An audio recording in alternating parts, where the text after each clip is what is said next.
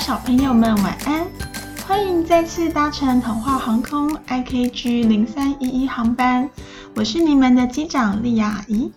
上一周我们说到那十一只美丽的天鹅缓缓地降落在葛洛丽亚公主的身边，究竟他们是不是葛洛丽亚公主的哥哥们呢？如果是，公主又要如何帮助她的哥哥们变回原本的样貌呢？今天就让我们一起把谜底揭晓吧！现在，请你们系上安全带，我们的航班即将起飞，让我们一起前往丹麦的童话王国。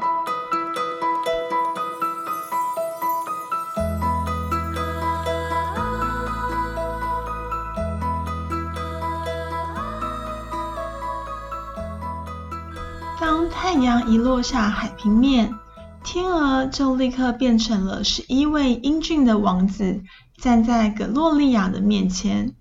公主大声哭了起来，冲进他们的怀里，叫着他们每个人的名字。王子们也很感动，能再次见到他们这一位最小的妹妹。大家又哭又笑，哥哥们慢慢的诉说起他们这一段时间所发生的事情。大哥开口说。这几年来，我们十一个兄弟，每到白天就会变成一只只的野天鹅，四处飞翔。只有在太阳落下时，才能变回人类。因为黑魔法，我们一年只能回到城堡附近的这片森林一次，而且不能待在这里超过十一天。其他的时间，我们都住在另一块美丽的土地上。那块土地距离这里非常的遥远，我们必须穿越浩瀚的海洋才能到达。而且这两个地方中间，只有从海中央升起的一块小岩石，能够让我们在黄昏变回人类时，可以稍作休息。如果没有这块小岩石，我们根本无法回到城堡附近的这片森林。而现在，我们终于寻找到你。再过两天，我们就必须启程回到我们现在居住的那个城市了。我们希望能带你一起离开，但是我们并没有船，所以我们该怎么才能带你离开呢？就这样，他们聊了一整晚。到了天亮，哥哥们又变成了白天鹅，而格洛丽亚公主就在海岸边等着黄昏再一次的到来。当太阳再次落入海平面之后，其中一位哥哥说：“明天我们就要飞走了，要等到一年后才能再回来。但是我们也舍不得放你一个人在这边流浪，所以我们想了一个办法，或许可以带你一起离开。但是妹妹，你有足够的勇气和我们一起走吗？”葛洛丽亚立刻回答说。我会勇敢的，请带我一起离开吧。于是，他们花了一整个晚上的时间，用柔软的柳树皮和坚韧的灯芯草做了一张网。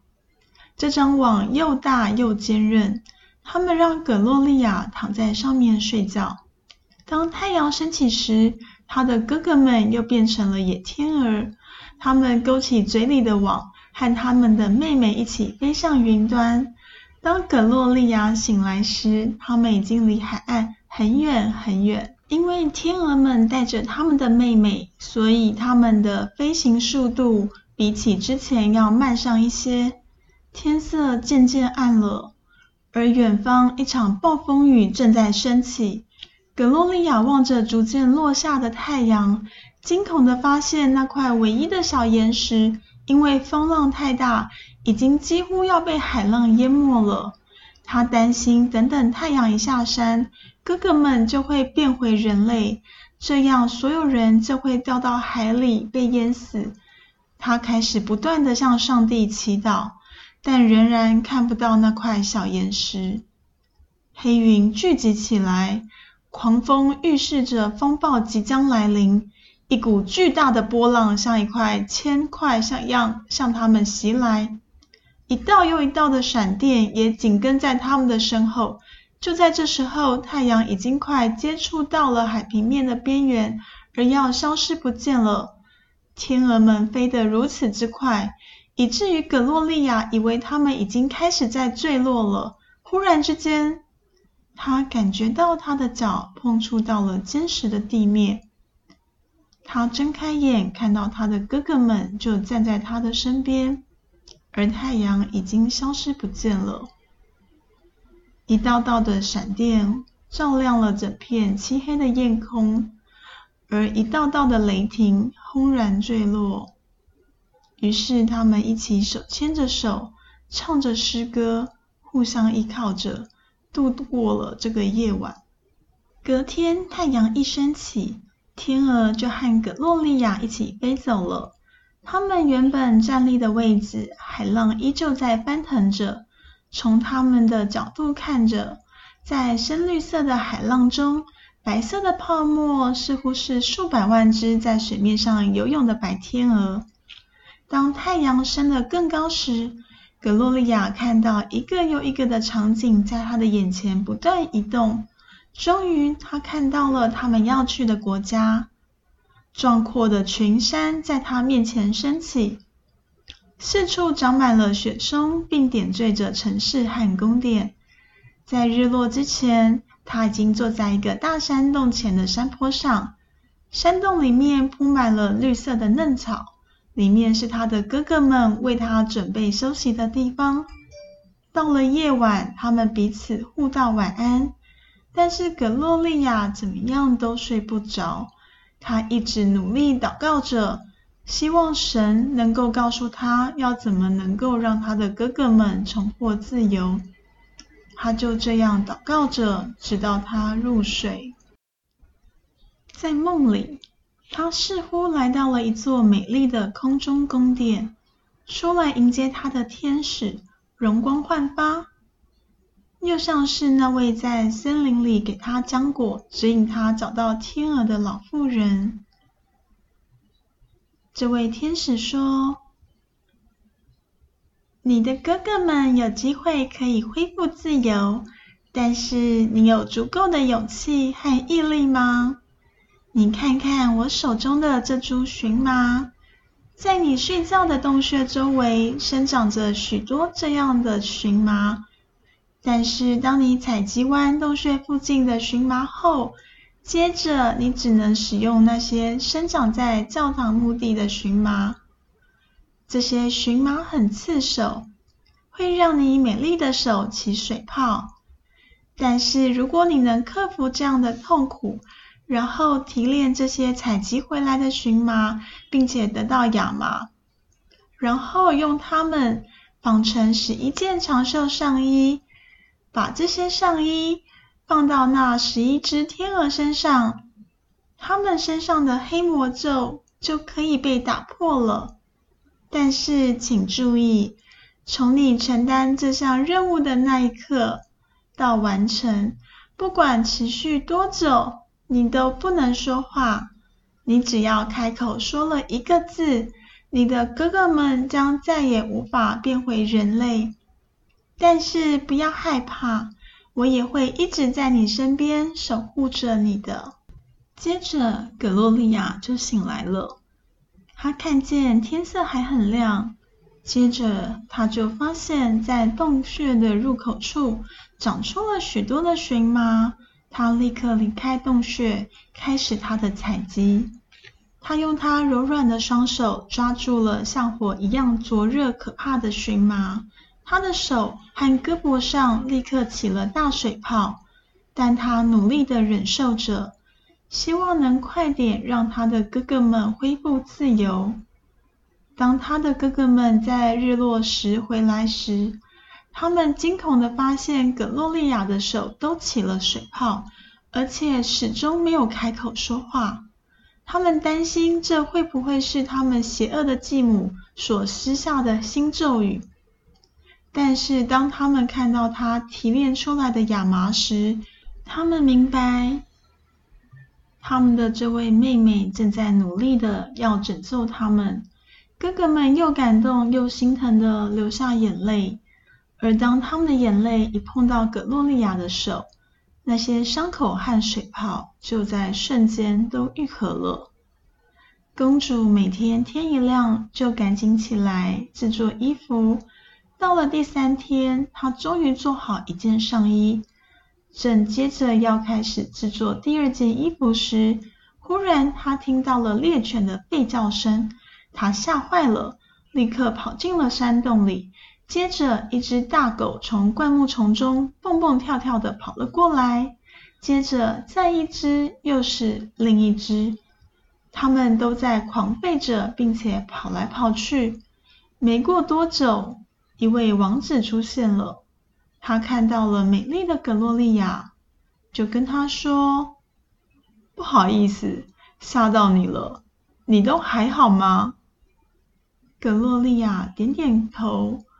王子就接着说：“你一个人住在森林里是很危险的，跟我一起回皇宫吧。”回到皇宫后，王子为葛洛丽亚举办了盛大的派对，让她穿上精美的礼服。但是葛洛丽亚始终闷闷不乐的。最后，王子带她到了一个小小的房间。里面的天花板覆盖着绚丽的绿色刺绣，看上去就像是王子找到她的那个洞穴。地板上放着他用荨麻绑成的那束亚麻，墙上挂着那件他已经做好的上衣。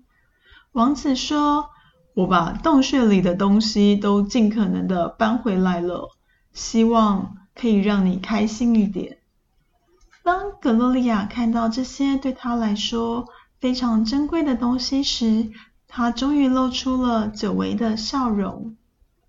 就这样，葛洛丽亚每天都会来到那间类似山洞的小房间，在那里一件一件的织着衣服。但是，当她在第七天要开始工作时，她发现她并没有足够的亚麻来完成。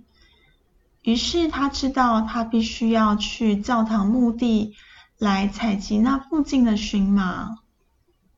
他害怕的像是在做坏事一样，蹑手蹑脚的走进月光下的花园，穿过长长的小巷，沿着空荡荡的街道来到教堂墓地。他克服心中的恐惧，做了一个祈祷，摘下那让人刺痛的荨麻。并且把他们带回宫殿，但是这一件事情却被教堂的大主教发现了。大主教告诉王子，他认为葛洛丽亚一定是个邪恶的女巫，才会在半夜去到墓园摘取荨麻。王子很伤心，也不愿相信。迫于无奈，他只能答应大主教，会跟他一起偷偷观察葛洛丽亚的行踪。又过了几天，就在葛洛丽亚最后一次要去墓园时，王子和大主教偷偷跟着他。王子看到他去到教堂墓地采取荨麻。等到葛洛丽亚回到宫殿后，王子问他说：“你可以告诉我，你到底发生了什么事吗？”大主教说：“你是女巫，明天要送你去审判。”但是我愿意相信你所告诉我的每一句话。现在可以请你开口告诉我，到底发生什么事情了吗？但是因为葛洛丽亚已经答应了天使，所以她只能再一次沉默地摇摇头。于是隔天，她从皇历的皇家宫殿被带到了一个黑暗潮湿的地牢。他们给他的枕头不是丝绒和天鹅绒，而是他收集的一捆荨麻。他的床单是他编织的那些粗糙亚麻上衣。格洛丽亚一点也不在乎，她开始继续编织着第十一件衣服。到了傍晚，她听到了窗户边有天鹅翅膀的沙沙声，原来是她的哥哥们终于找到了她。这时候，他高兴地哭了起来。小老鼠们在地板上跑来跑去，把荨麻带到它的脚边，想尽一切办法帮助它。一只画眉鸟栖息在它窗边，尽它所能的快乐歌唱，希望能够带给这位小公主一些勇气。天还未亮，离日出还有一个小时，她的十一位哥哥们来到皇宫门口，要求要见王子，却被拒绝。他们大声的在门口祈求，声音大到甚至连王子也听到，跑来皇宫门口。要看看到底是谁在找他，但是就在王子走到皇宫门口的那一刻，太阳已经升起，而十一位哥哥们又变成了天鹅，飞过了他们的宫殿。清晨，格洛丽亚坐在一匹破旧的马车里，要被送去审判。坐在车里的公主还不断的在编织她的第十一件衣服。就在大主教抓住她的手臂，要抓她去判刑时，格洛丽亚终于完成了第十一件衣服。她连忙把十一件衬衫扔到天鹅身上，天鹅瞬间变成了十一位英俊的王子。格洛丽亚大喊说：“现在我终于可以说话了。”我不是女巫，我是无辜的。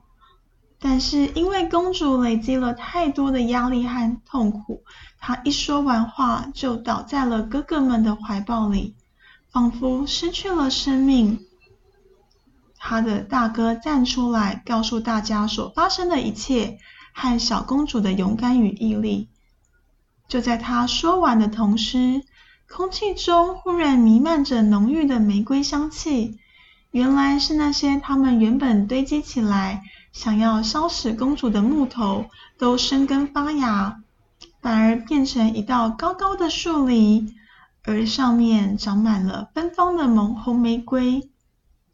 在树篱的最顶端，则是一朵纯白的花朵，在太阳的照射下，像星星一样的闪耀着。王子走上前，把白玫瑰摘下来，放在格洛丽亚的胸前。公主慢慢的苏醒了过来。就在这个时候，教堂的钟声响起，空气中充满了花香。所有的人回到皇宫，举行了一场前所未有的婚礼游行。大朋友、小朋友们，我们今天的故事说完喽。我们下一周要前往的地方是英文字母 E 开头的一个国家。一样，先给大家一个小小的提示：这个国家有着世界七大奇景之一的吉萨金字塔群。这个提示很明显喽。欢迎大朋友、小朋友们留言告诉我，你们觉得会是哪一个国家呢？期待你的留言，我们下周见。如果你们喜欢我的节目，也别忘了在 Apple Podcast 留下五星评价哟。